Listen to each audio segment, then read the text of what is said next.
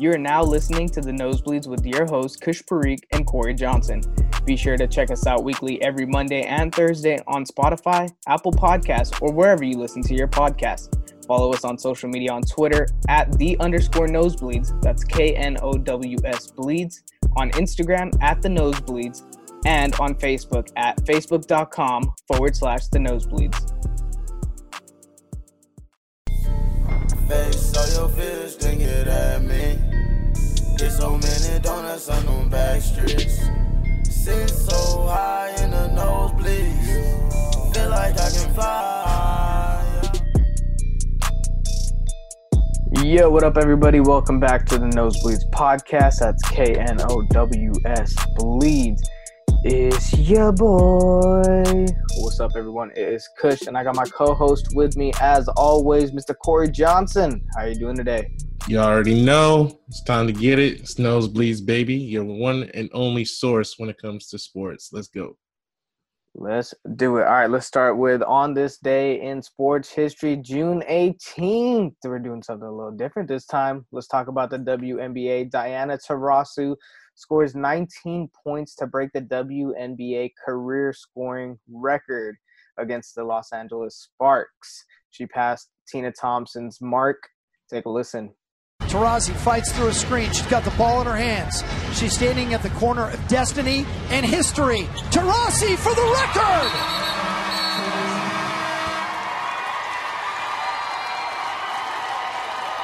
Candace Parker offering her congratulations immediately, and the whole building standing.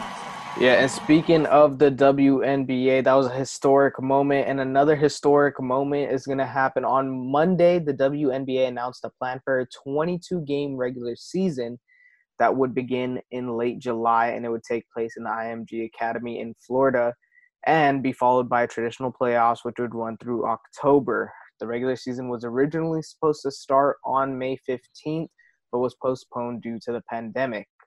So like with the WNBA pretty much starting up, um, that's uh, you know obviously later than what they would obviously expect, but at the same time, um, they're still going to have a season, and it kind of speaks volumes to the WNBA, which you know has been making a little bit of traction here and there, and if they're able to get a season done, kudos to them. But uh, one player who will not be featuring this season for the WNBA will be Renee Montgomery.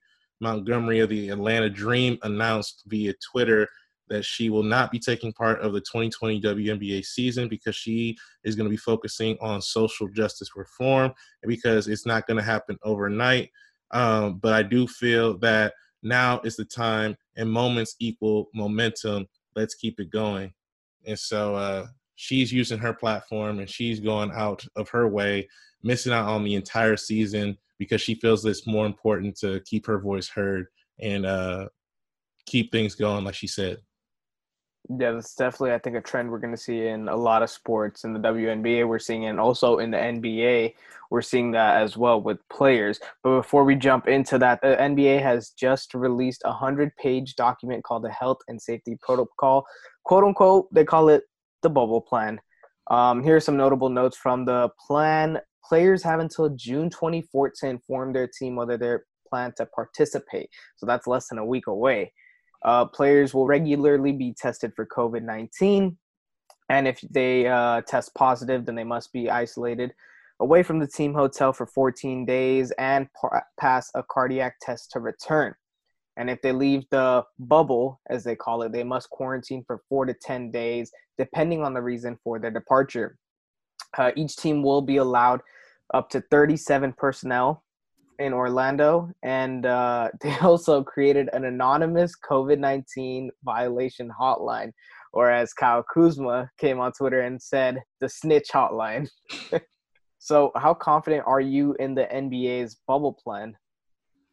Uh, it seems more uh, like anything, it seems more like it's on the players, or it seems like it's more on those who have to be like active participants, like coaches, guys who are on the staff, um, and you know just things that referees, you know, whatever the case may be. It seems like it's more on them than it is like actually taking like precautions and things of that nature. I don't really see any mentions as far as um doing anything other than just what we kind of heard um on the news like as far as like isolation if players do have it and uh obviously um pointing things out and like we said using the snitch hotline or something like that but I, I, I don't know i just i just feel like maybe they could do a little bit more as far as informing the players what they plan on doing other than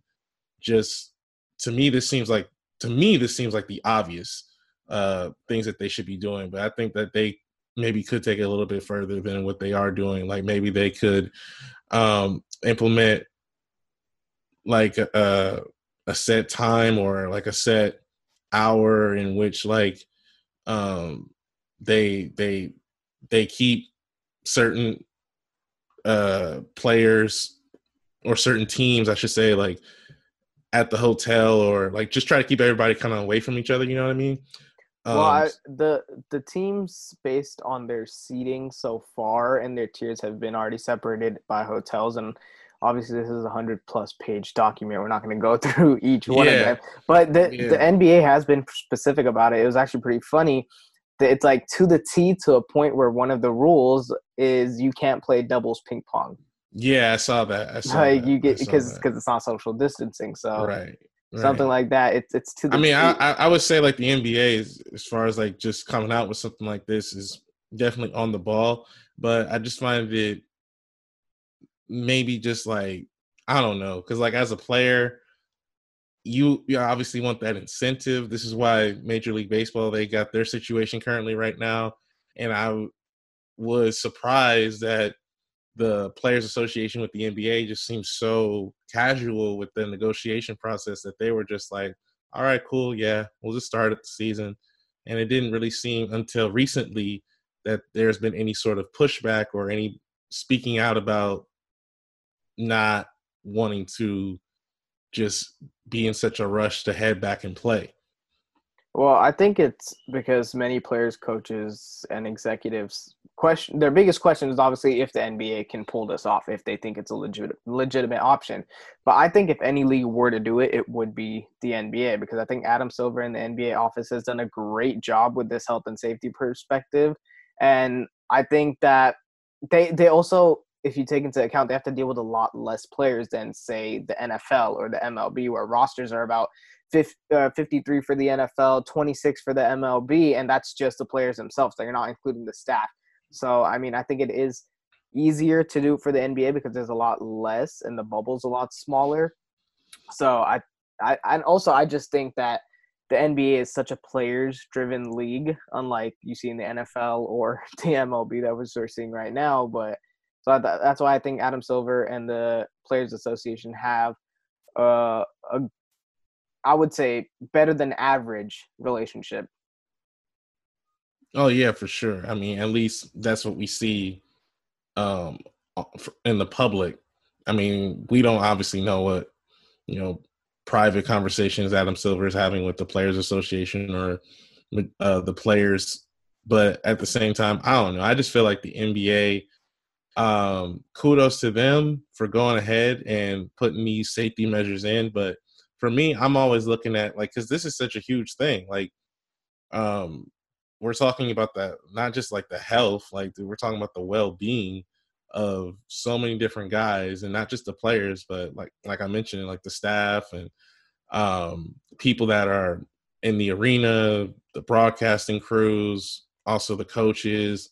You know, all of that stuff is going into account, and if somebody you know is at risk, you could be jeopardizing a lot of people at the same time. So, I mean, well, it's, think, it's it's always going to be a big risk versus big reward sort of thing because right. with the NBA coming back, you look at right now, they're you know, Major League Baseball is still trying to get their stuff together. NHL still trying to get their thing going. Like the the NBA, similar to uh, how we were saying with the MLS could have a leg up on everybody and still continue to be the driving force as far as sports goes. And I'm glad you. I was gonna say like the MLS, like nobody knows what's gonna happen because they're gonna be one of the first sports to do it, so they don't know how risky it is, how rewarding it's gonna be, and I think we won't know that until maybe the MLS starts and then the NBA starts, and if baseball starts as well, we won't know. So it's kind of just like it's a foggy sight right now, so we can't really predict what's gonna happen, but. I think I think the NBA has a good grasp on it. Just the fact that even if you leave the campus or whatever it may be for whatever reason, you still have to quarantine for four to ten days. So I think that the NBA is doing a good job with their leeway. Um, but Kendrick Perkins even said he said from a player's perspective, if you're thinking about family wise or anything like that, he's like you've been spending three months with your family right now. Guys are eager to hoop. Like this is their life. This is not just their job. Like people love to hoop and he, he was saying that if it was me, if I'm making a million dollars right now for being away from my family for another three months, I would do it. But I mean, that, yeah, yeah, that's Kendrick Perkins. I mean, like there's with and and I mean, I agree to a certain extent, like as far as you're eager to get back on the court, but my thing is always, I I just don't feel I feel like at this point in time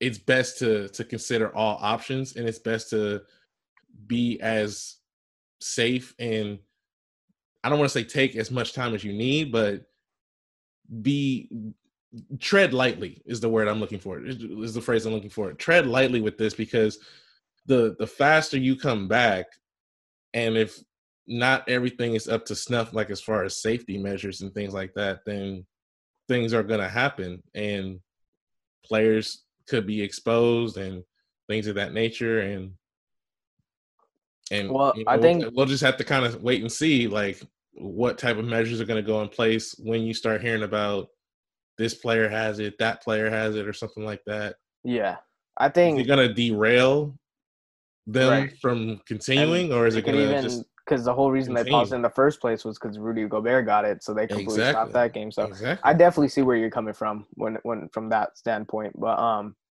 honestly, health and safety may not even be the issue for some players right now. I mean, players are you know talking about this uh, stuff that's going on in America outside of the health. I mean, Los Angeles Lakers guard Avery Bradley says that the Players Coalition wants to know if the NBA plans for black causes before restarting the league and some of the suggestions that he had for improving um, black causes is improved hiring practices for black front office and head coaching candidates making it so that league management better reflects its composition of players uh, second is donating to organizations serving black communities and third is partnerships with black owned businesses and arena vendors. What are your thoughts on that?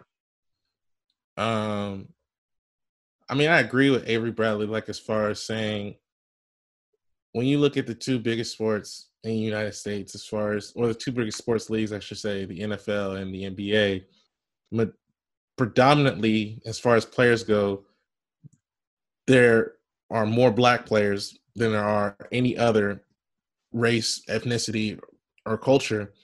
And so you look at that, and then, but then at the same time, you look at the coaches and you look at management and it's barely any any brothers are in in those positions so it's kind of like i don't at first like I, I i recognize that and i used to like hear like what a lot of people were saying especially about the nfl like how come the nfl isn't like making more hires and making more pushes but the same thing can be said about the nba there's not a whole lot of black coaches in the nba and there's not a lot of black managerial uh, positions in the NBA.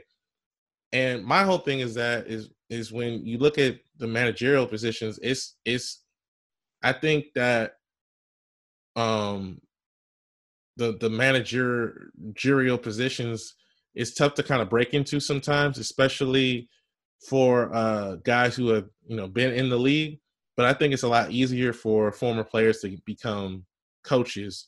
But I say that, but it was difficult for Kareem Abdul-Jabbar, Um, it was difficult for Isiah Thomas. It was difficult for Magic Johnson. And even though they get in the position of being a coach or being in management, it doesn't really last that long. It lasts for like a short period of time, and then it's gone. And then it's gone. It's like on to the next guy.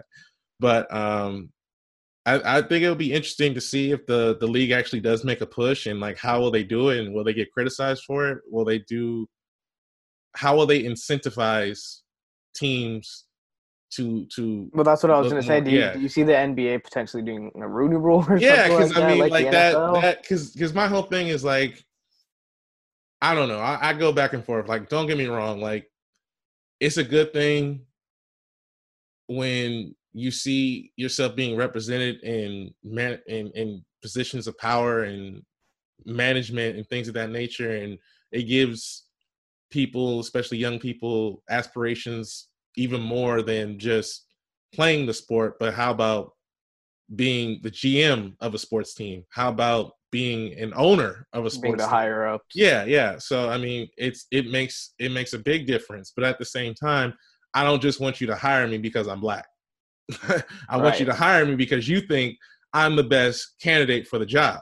They Like, think there are a lot of people that- something. They think something that they're doing. Maybe I wouldn't call it social justice per se, but doing something for the black community. But at the same time, implementing a Rooney Rule kind of seems like they're belittling them at the same time. Exactly. It does. It kind of is a two edged sword when you kind of look at it. But my whole thing is that when you look at when the Sixers brought in Elton Brand, I thought they were going to bring in um, the dude who uh, was uh, the former GM, David Griffin. I thought they were going to bring in David Griffin, the former GM of the Cleveland Cavaliers, and they decided to bring in uh, Elton Brand. And a lot of people thought, like, oh, well, I mean, they only brought him in because one, he's a former player, and two, he's black. So it, looks good on them. So I definitely because- think people so- like Elton Brand who have been successful and Masai Ujiri who have been successful. I think that's definitely a step forward in opening the eyes of NBA owners. but yeah, like I mean, when you look at um even he's not black, but I'll just use him as an example. When you look at a guy like Erik Spoelstra, dude had to pay dude had to pay his dues. Like he Mhm. started out as As a scout, video room. Yeah, he was like in the video room at first. Then he had to work his way up to getting onto the bench. And then next, you know, Pat Riley was like, "Hey, congratulations, you're the head coach of the Miami Heat." next, you know, he's coaching LeBron James, and he's uh getting two championships. So I I, I think that it's three. Didn't he win? Yeah. one? Wasn't he the head coach with uh, Dwyane Wade and Shaq? Yeah, yeah, yeah, yeah. You're right. You're right. Three championships. So I think that it's it's good to see different faces in different spaces, but at the same time, if you're not taking me seriously and if you're just trying to fill a quota, I don't want any part of it. That's just my thinking on it. Right. So I think that changes definitely needed in the NBA, like Avery Bradley and the Players Coalition were saying. But some players have taken it so far to say that the Brooklyn Nets guard Kyrie Irving was reported in a group message with his Nets teammate and, you know, kind of brought an idea about the players starting their own league. Um, this is coming off of an 80 player led conference that happened last week. Irving and a group of other players released a statement on Friday declaring they want to fight a system of use and abuse. Perhaps Irving saw that reported players' league idea as a way to push in that direction. Do you think this could be a legit idea, or is this just a way to push the NBA's hand to make change? Honestly, I thought this was uh well, as far as his statements, we don't know because Kyrie's in an enigma. Like I said last episode, like Kyrie's a wild card. he's a wild card, dude. You don't know what is what he's thinking or what he's doing. Um, but at the same time, I've always said that if not just NBA players, but black athletes who play in team sports, if you are unhappy with the way things are, if you're unhappy with the negotiations, like I've said this, like especially with NFL players, because they don't get no guaranteed money. So you're pretty much out there playing, and at any time, boom, career could be done, contract terminated, out the door, it's over. You're done as a professional athlete. And so I guess my thing with that is that I think if if you feel like the owners or management is not treating you right, you should definitely push for saying, "Hey, we're talented. We're the ones that put butts in the seats. We're the ones that draw in viewership. We're the ones that should consider it." But the thing is, is that it's tough to start anything up off the ground because money is going to be a big thing viewership is going to be a big thing tv deals is going to be a big thing and it's just that's the whole thing of going out on a limb and betting out on yourself. A lot of times we talk about betting on yourself like as far as free agency and a player decides to you know bet on himself on free agency and it can pan out and sometimes it could be a miss.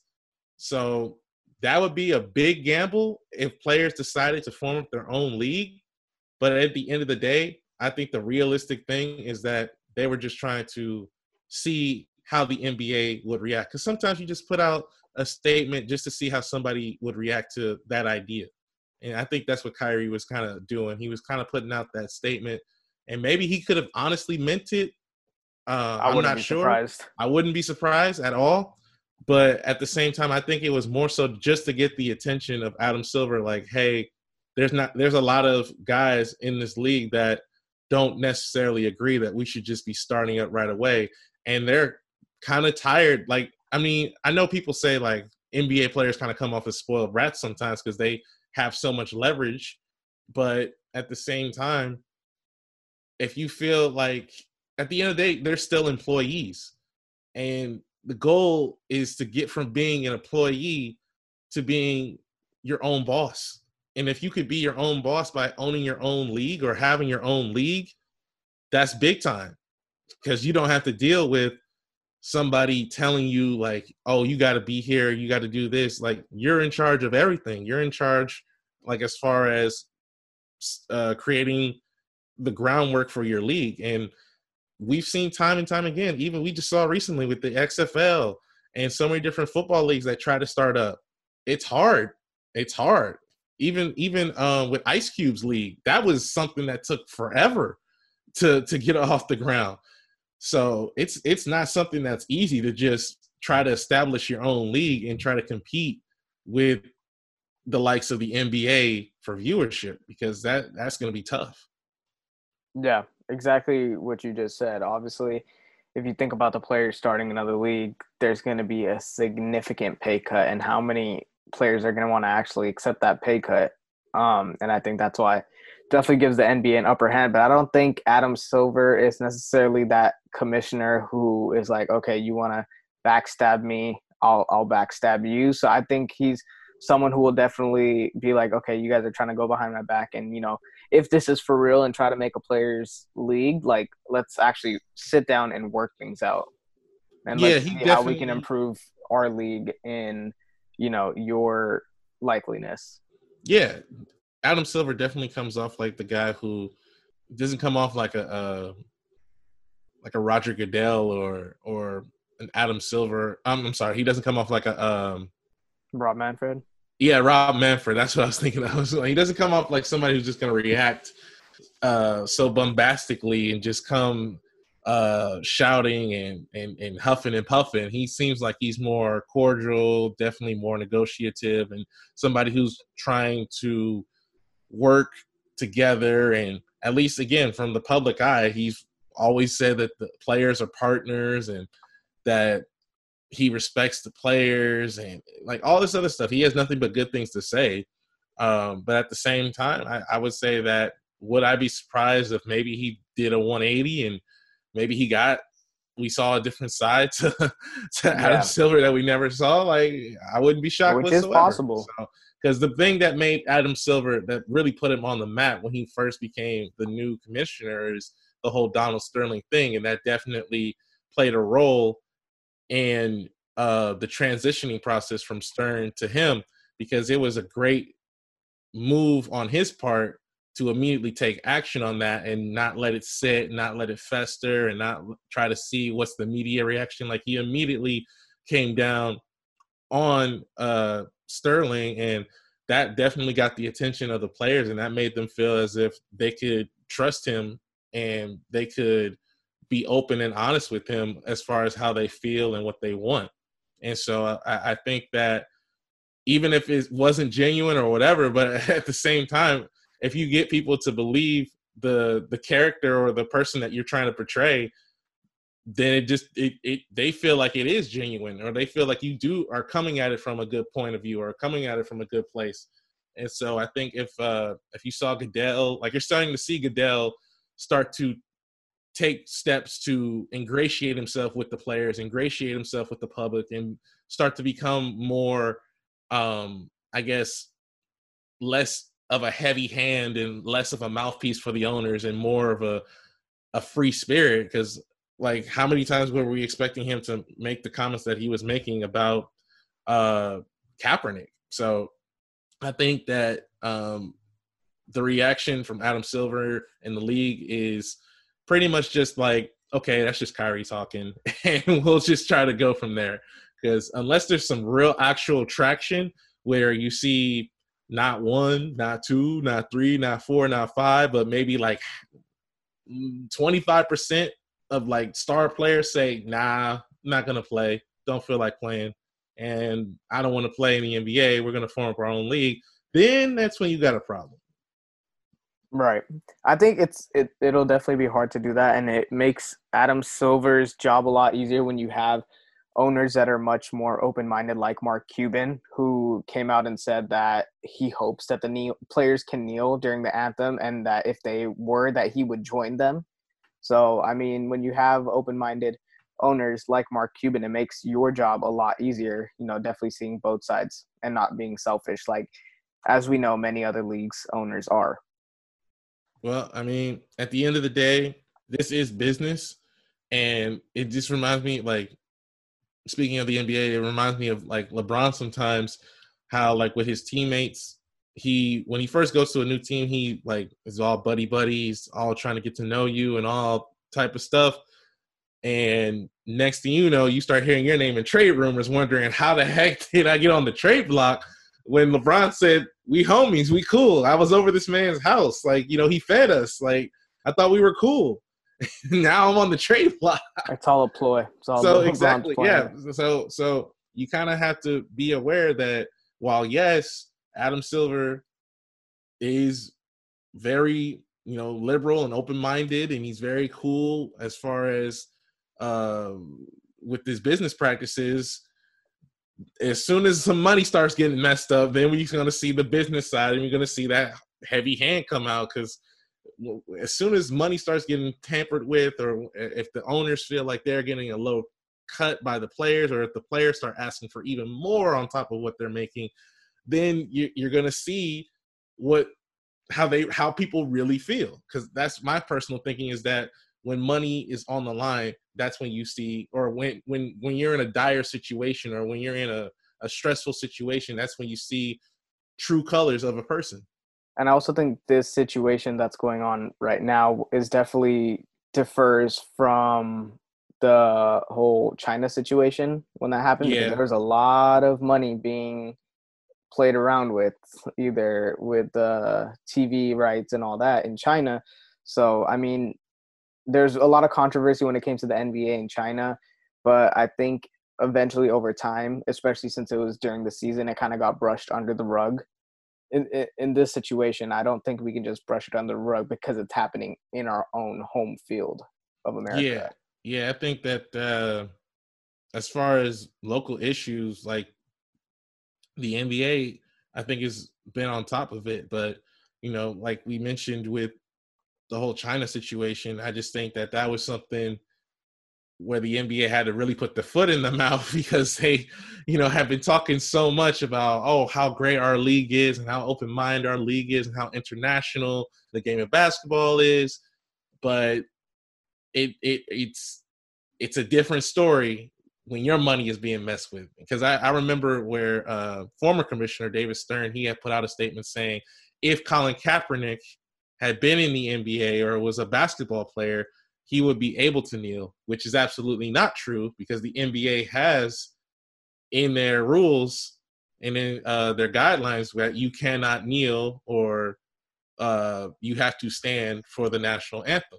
And I believe even D Wade one time got criticized while the national while the uh, Canadian national anthem was playing. He was still doing his warm ups. So I just find it interesting that people will remember certain things or they'll criticize certain things. Like they'll criticize the NFL or they'll criticize the reaction that the NFL had, but they won't look at certain things like as far as like the NBA or their re- or you know other sports leagues, and it just comes off a little hypocritical. I think because, but I understand why it is because if money's getting affected, then of course, or if your image is getting affected, then of course you step in and then you have to be the bad guy. Right.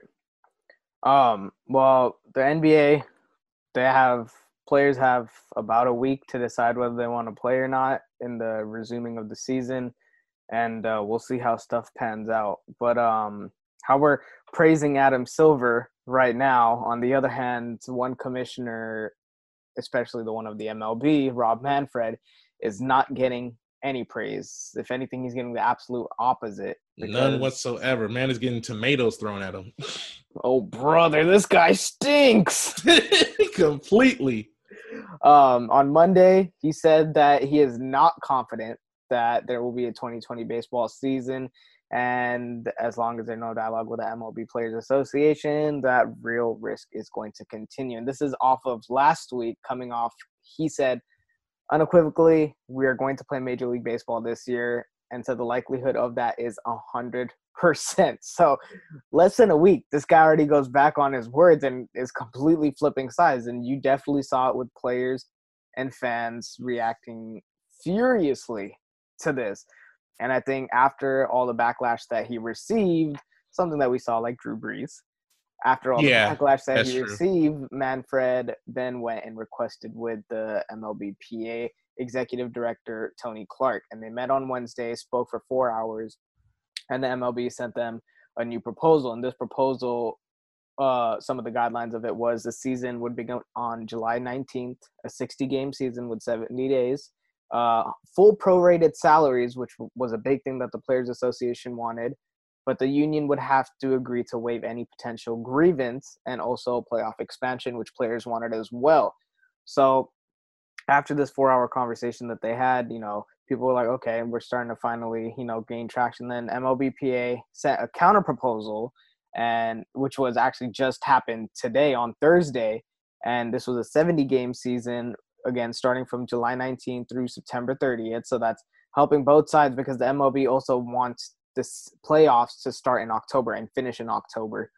Um, full prorated salary. They wanted a spring training to start on June 26th and an expanded playoff eh, for 2020 2021 split revenue for the playoff game a universal designated hitter not only for this year but next year as well and mutual waiver of potential grievances so with the initial proposal of the mlb and the players association's counter proposal what are your thoughts on everything that's transpired from rob manfred meeting the executive director to players and fans backlash to the newest proposals? I think that um, I saw um, Dar- Dallas Braden was talking about this as far as like what's messed up about it from the players' perspective is that the owners, even though yeah they're taking hits, because I mean pretty much any business owner right now is basically taking hits and losing out on business. Um, but for the most part, the owners will be fine. The owners will be okay. The thing that sucks is that with this negotiation process is that the players are the ones that are getting most affected because they it's not like they have like billion dollars of revenue or they're not worth a billion dollars or anything like that. It's it's like these for a lot of guys, especially not the star players, the the guys who are kind of still trying to hang on to being in the league, this is their livelihood. Like they they need to be playing, they need to be making money, and if they're not, it's kind of messing up their their way of living. And so uh, the initial offer I think was interesting. um, from MLB.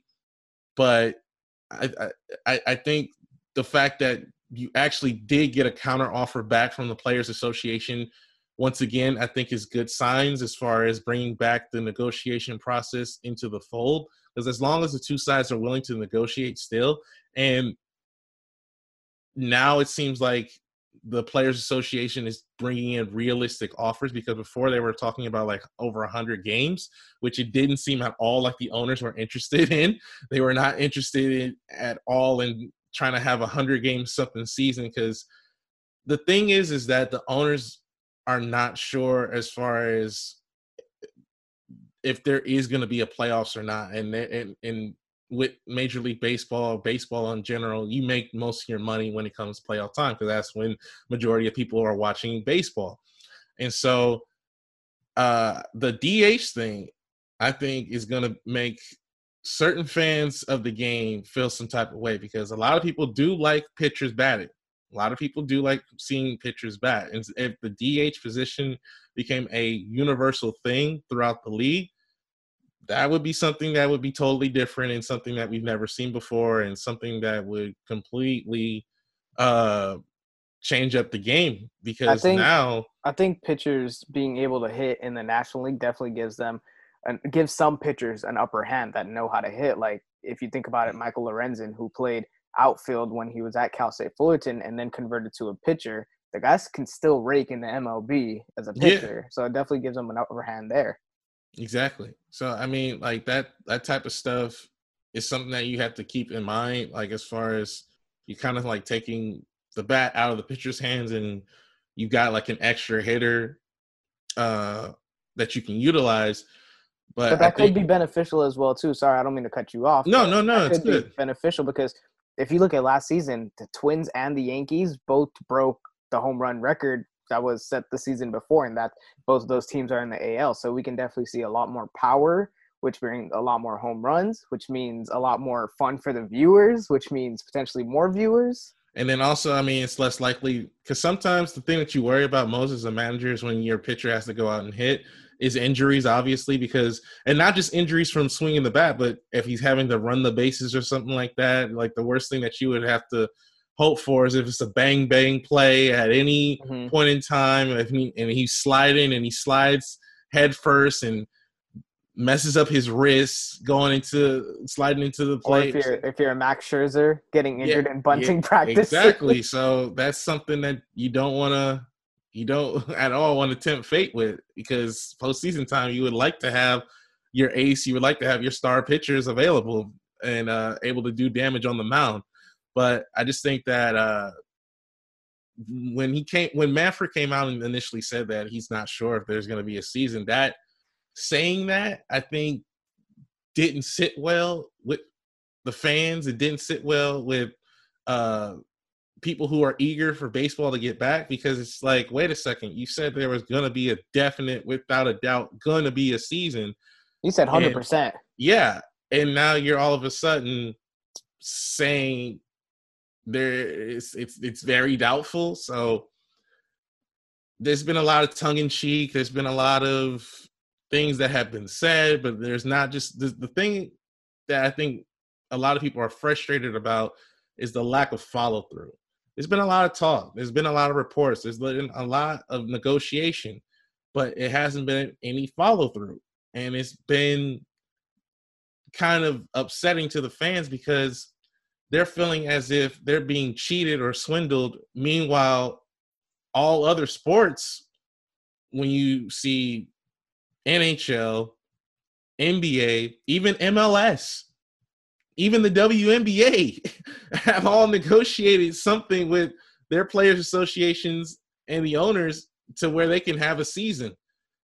And, but the only, you know, league that seems to be trying to figure things out and still hasn't at least come up with some sort of agreement is Major League Baseball. And they have to figure it out and they have to figure it out fast because they don't want to be the only kid that, that they don't want to be the only kid that doesn't get picked to play. you know, that's the worst feeling in the whole world. No, it's like, okay, well, you know, it's like we got our players It's like, and it's like, wait, what, what about me? So I think we're touching a sensitive subject for Cory here. yeah, yeah. no, I'm kidding. nah, nah, it never happened to me, but I just like, man, that's a tough feeling out there because I'm sure like a lot of people went through that, but nah, never me though. But at the same time, I just subtle just, flex, subtle flex, but I'm okay. just, I'm just saying, like, I mean, that that's what the MLB is coming across as. It's, No, I feel coming that. across as that kid that's not being picked to to to play in the game, and they're just sitting there wondering, like, throwing their hands up, like, I hope I get picked. well, you know things are definitely bad when you have Mike Trout tweeting about it. Mike Yeah. Trout is the face of the MLB right now, And he's so Uh, quiet. and he's so quiet. This guy rarely tweets, and when he does tweet, it's either about a sponsorship or his family or like a holiday or something like that. You never see him actually tweet like what's on his mind or whatever. And when the MLB Players Association came out about after Manfred said that we're not 100% having a season anymore, we don't know if they were going to have a season. Uh, MLB PA, PA came out with something, and Mike Trout tweeted, "Tell us when and where." And when Mike Trout tweets something or talks, it's like God talking for the MLB. Like then- every- and then even everything Bryce- gets put on pause. And then even Bryce Harper, when that news came out, he was like, "Yo, Eagles, what's up?" he was Bryce saying Harper, like, oh "I'm my ready. I'm ready to." He's like, "Man, I'm ready." Sign him as a kicker. That's it. ready to go play with the Eagles. And I'm just thinking like, dang, it's getting bad. So, and then uh, Jason Kipnis, uh, uh, former uh, Cleveland Indian, he tweeted Adam Silver saying like, "Hey, you up?" Well, one thing I would love to see is Aaron Judge in the NFL. That guy's a tank. A 6'8", tank. 280. Dude's a tank. Yeah, that's true. Um, that's true. But I, w- with this new MLB Players Association proposal, I wouldn't be surprised if the MLB doesn't accept it.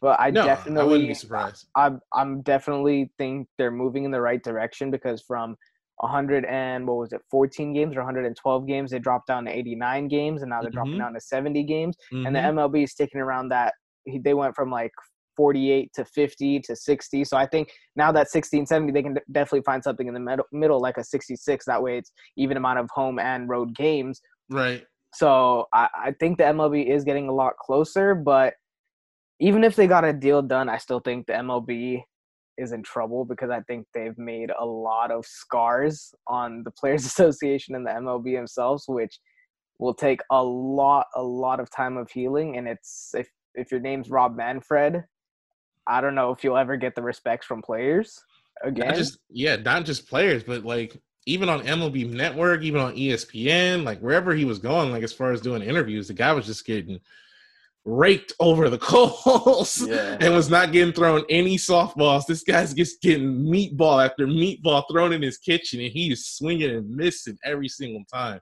And it's just like, dang, that's tough. That's tough. You hate to see it because yeah, this that is not what you relationship is for sure. Yeah, damaged. this- that's not what you want to see out of your commissioner as far as going one week saying we're definitely having a season 100% to then less than a week later saying i don't know we may we may not so And I mean, if they not- that- and- and just saying that just saying that is just a terrible thing Right. to put out in the atmosphere because it's like why would you even do that to your fan base your fan it's base literally it's literally like see- it's literally like the Drew Brees situation.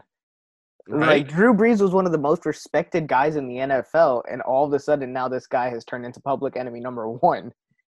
but I mean, like I, I, I would say the difference is, is that, like you said, Drew Brees was completely well respected and beloved. Can't say 100 percent the same thing for Rob Manfred though, because Well, I mean, even- if you're in even a re- position of a commissioner, that's kind of tough to get. it's always tough. It's always tough because you have to play not play both sides, but you have to you have two different groups that you have to appease. You have to appease the guys who are paying your salary, the owners, and you have to appease the guys who are your employees, the players.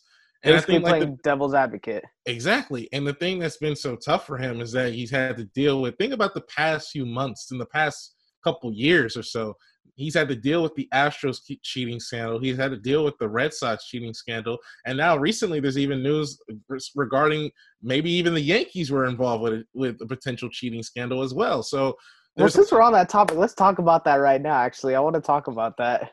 Yeah. The, the fact that the Yankees, you see the Astros tweeting out immediately after they heard that. Yeah, I mean, like, cause the especially when you had like Aaron Judge saying that he deleted the tweet that he sent off to Jose Altuve back Uh-huh. in 2017, and he was saying like, oh, it, he felt sick to his stomach, and Uh huh. it, he it wasn't deserved. They cheated, and you know things of that nature. It just, but my thing is that I, and, and this and this may come off like like totally against. This is totally against my moral code. Like I don't believe in necessarily cheating, but baseball to me has been notorious when it comes to cheating or scandals or anything of that nature. So when the initial news broke about the Astros, I was like, doesn't everybody do that? I'm like, doesn't everybody still sign? Doesn't everybody somewhat do that? And I and I get it, like there's different ways of doing it, but I, I just wasn't shocked with Major League Baseball. I was surprised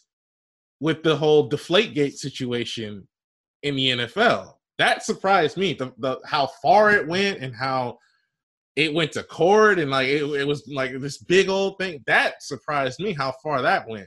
But the fact that uh you had this major scandal in baseball and, and with the major league baseball, I mean, recently there there was a, a documentary that came out about Mark McGwire, Sammy Sosa, and it was like even in the documentary, even in the documentary, they don't address the steroids. They mm-hmm. don't address the steroid situation, and it's like as if Major League Baseball just and I, and I know like it, this obviously wasn't like MLB Network or Major League Baseball that had you know a whole lot to deal with it. This was you know ESPN a thirty for thirty, but still with with with the name Major League Baseball, it just seems like they talk about the steroids or they mention it or they talk about certain things, but they want to just sweep that under the rug like nothing Exactly. happened. When it actually nothing happens, they have a, they turn a blind eye to it. It's like nothing happened. Nothing Well, happened. my I mean, whole it's the same thing- thing. It's the same thing with the NBA. Not wanting to talk about the Tim Donaghy situation. They're like nothing to see here.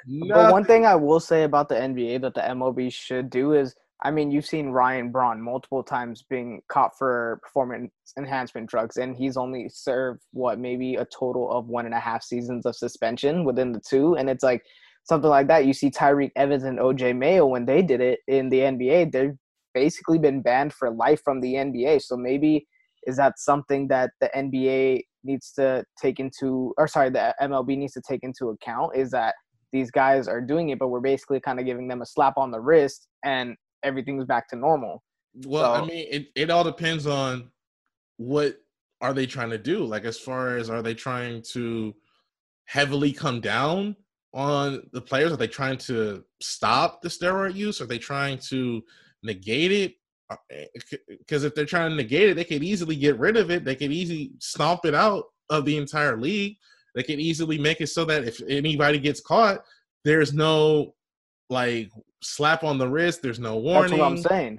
it's just you're gone and you stay gone. You Exactly, can't even be in the that- minors. You but that's what I'm saying is that, like, team. Is that the MLB is not doing that, so people think they can literally get away with murder in Yeah. in that sense. And I think also with this whole Astros scandals that we just saw, and then the Red Sox scandal happened, it's like It it, it was a yeah. slap on the wrist. the punishments just don't come off as if it's being serious. If this was the NFL, Roger Goodell would be throwing out uh, like so many different suspensions and like it would be a lot harder. Like if this was like when when like a few years ago, oh man, like this this this would have been I think they would have came down a lot harder. But the fact that like it's Major League Baseball and to me again, like going back to my whole thing with Major League Baseball, to me, they just always have had this thing where they try to turn a blind eye to certain things and they don't come across like they really care about their fans and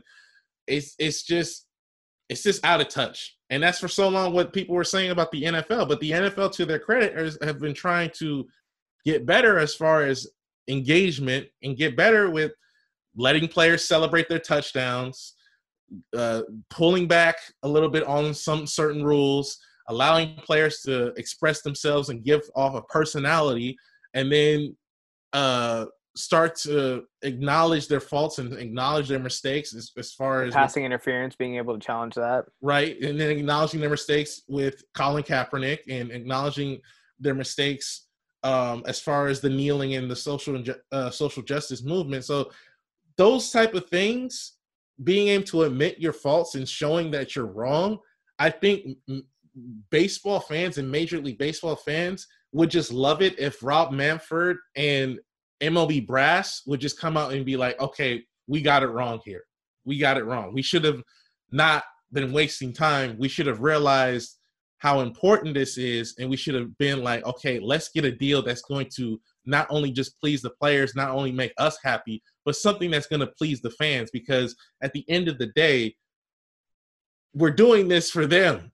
We're doing this at a time where people need it most. We're doing this at a time where real stuff is happening in the world, and people desperately need some sort of entertainment, outlet. some sort of sport, some sort of outlet, like you're mentioning, to get away because it's and it's not only beneficial for them; it's beneficial for you. It has the potential to be so beneficial for you. More viewership, like we've been saying these past few episodes, more viewership, and you're missing out by continuously, uh, just just being stubborn at this point. But I think I think, like I said, as far as the NBA, I'm, I was saying with the NBA, yes, you have a deal in place, but maybe not be so eager to rush back to get the proper, uh, healthy, to get everything properly in order.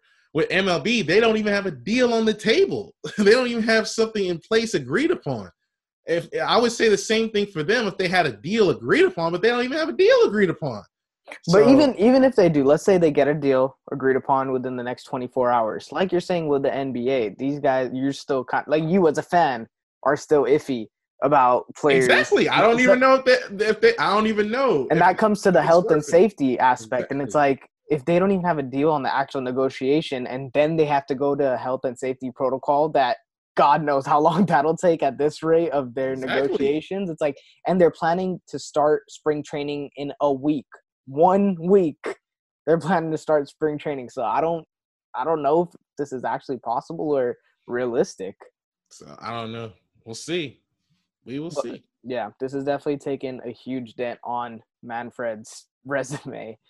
I don't think it's hard to say that he is potentially the most hated commissioner in American sports right now.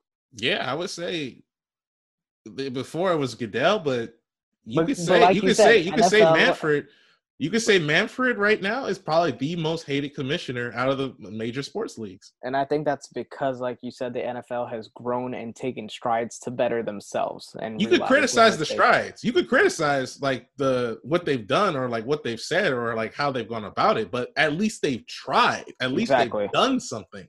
MLB doesn't even do anything. That's the thing. Yeah.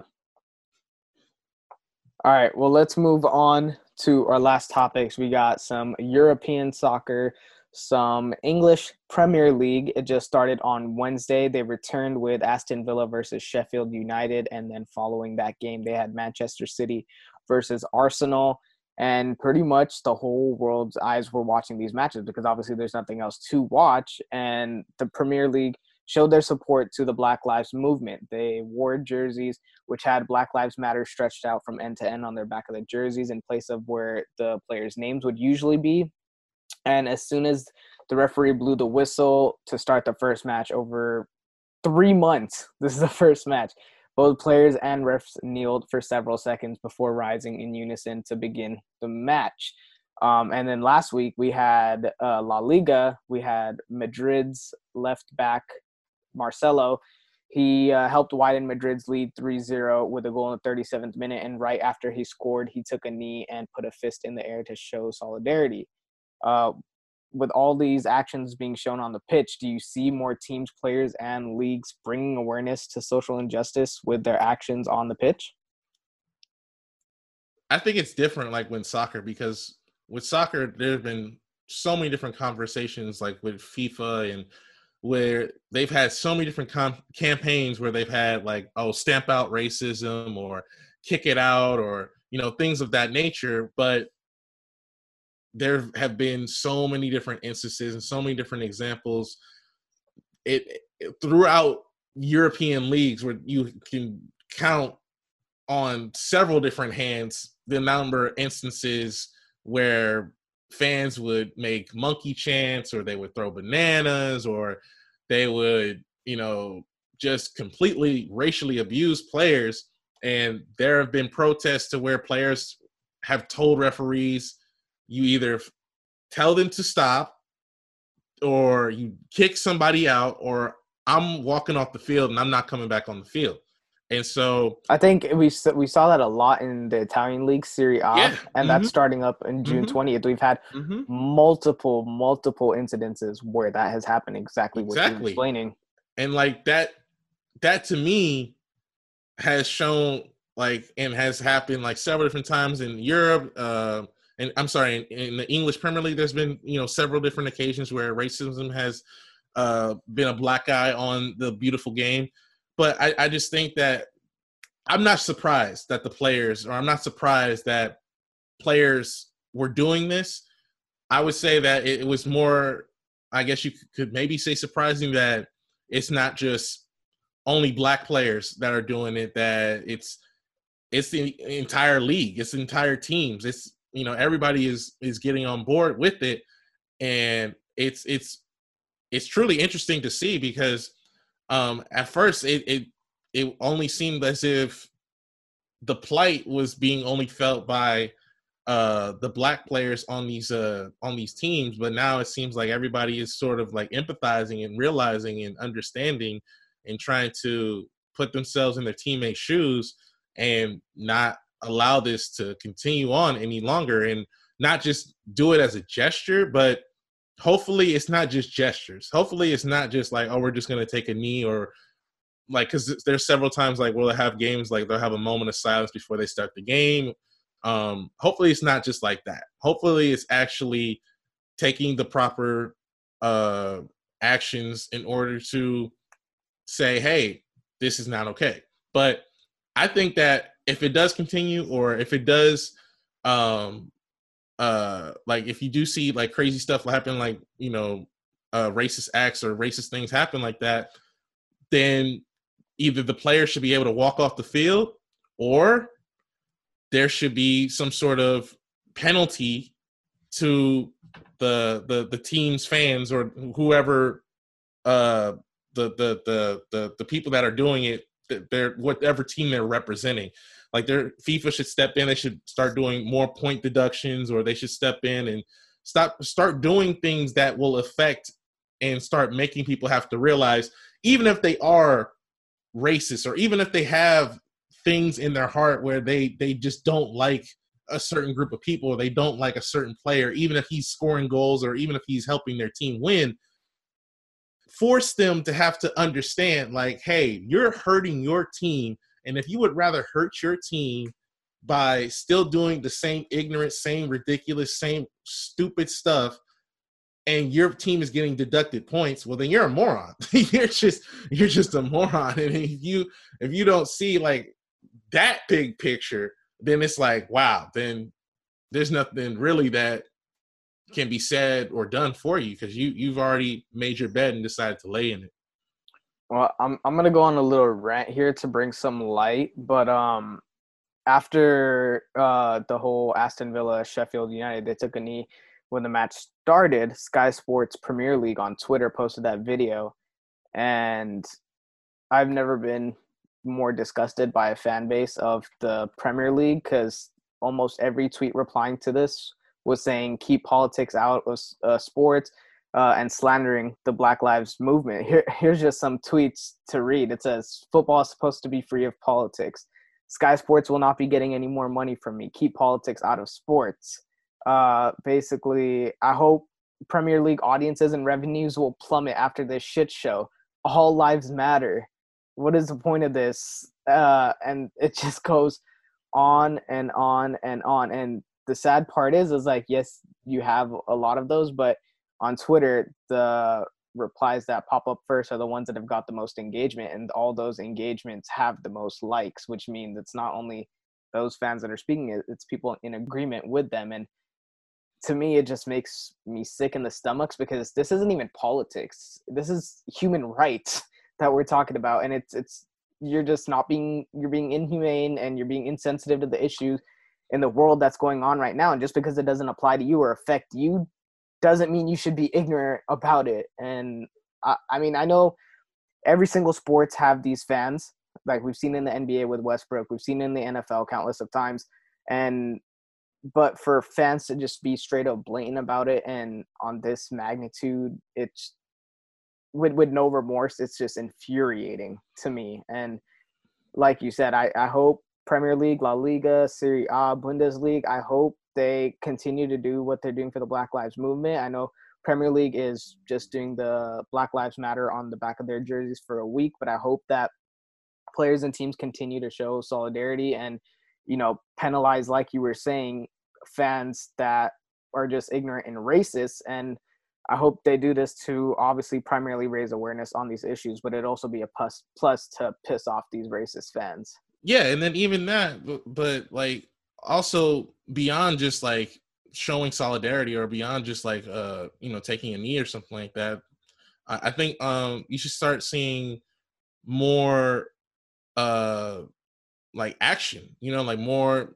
players um like cuz uh Marcus Rashford Marcus from Rashford, yeah. yeah, Manchester United he's really just gone out and been like a real hero to like especially young kids out there like he's been donating a lot of his money and been putting himself out there and been making statements as far as like it's really important to give back and give to other people and not only just talk about it, but be willing to actually do it.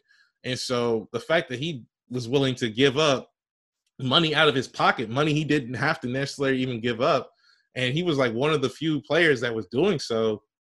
It was like a kudos to him, like you know, shout out to him because um, not everybody feels like they can make an impact outside of just you know giving money or anything like that. A lot of people feel like they're they're just like, oh, I'm just a soccer player, oh, I'm just a, a basketball player, I'm just a, a, football player. Like, how can I like make any change or how? But all it all it takes is just one. All it takes is just one person in order to spark change or start something or cause people to think differently about a certain topic or gain perspective or gain sort of like empathy on a certain subject.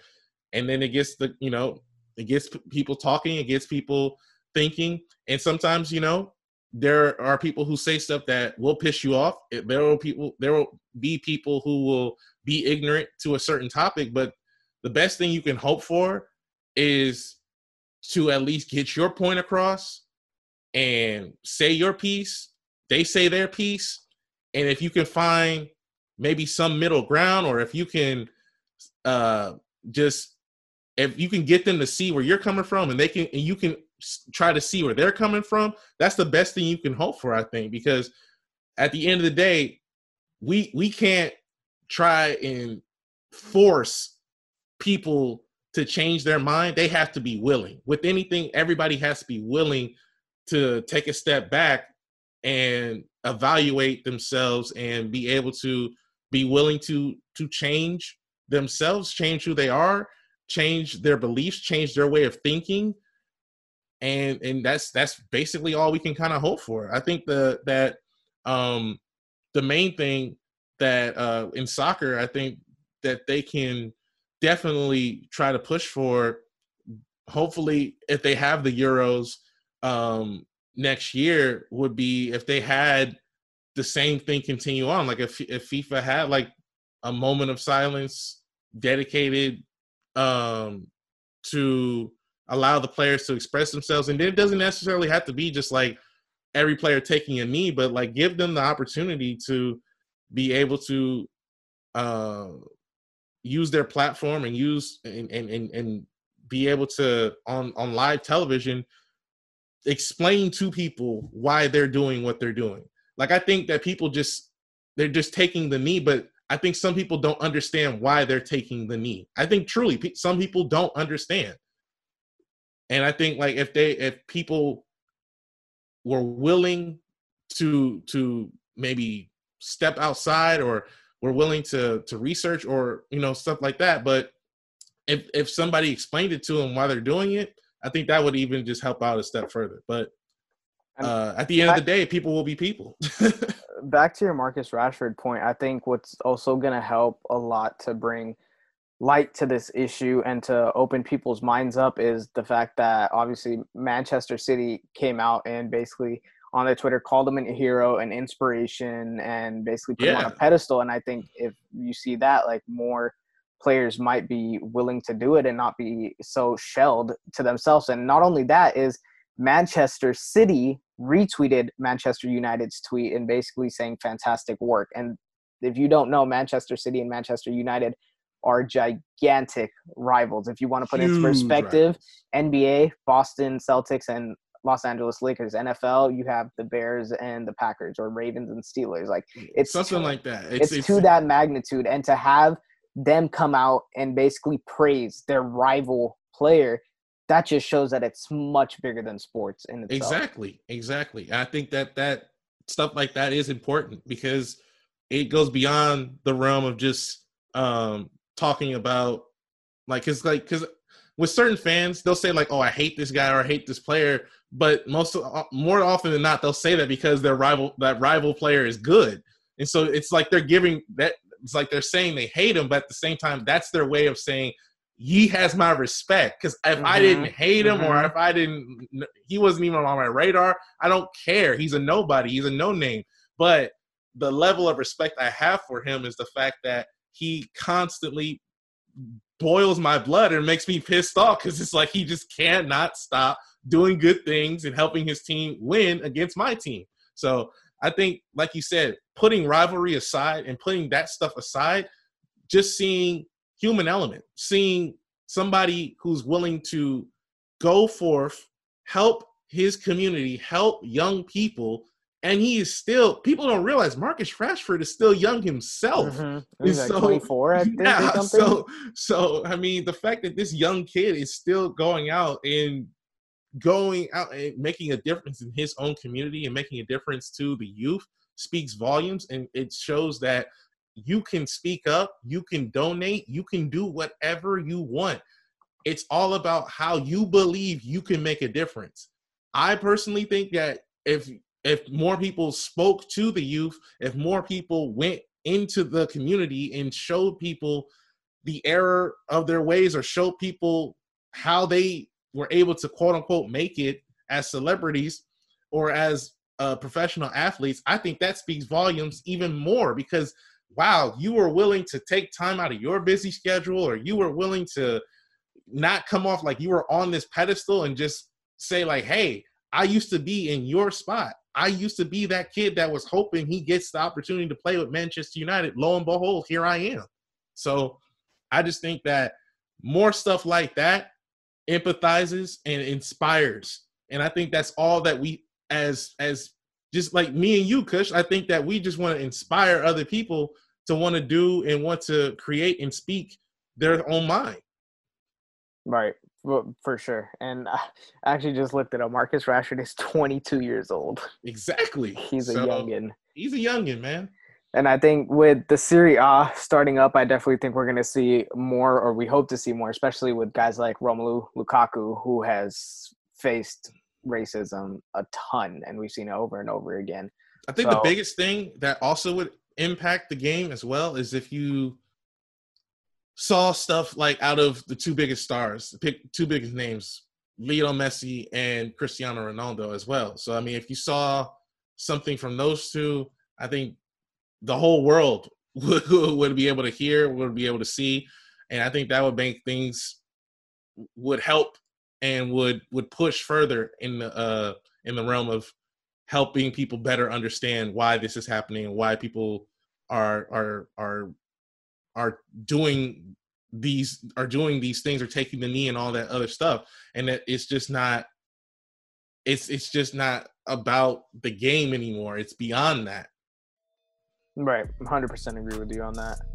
But all right that's gonna wrap up the show. Cory any last words?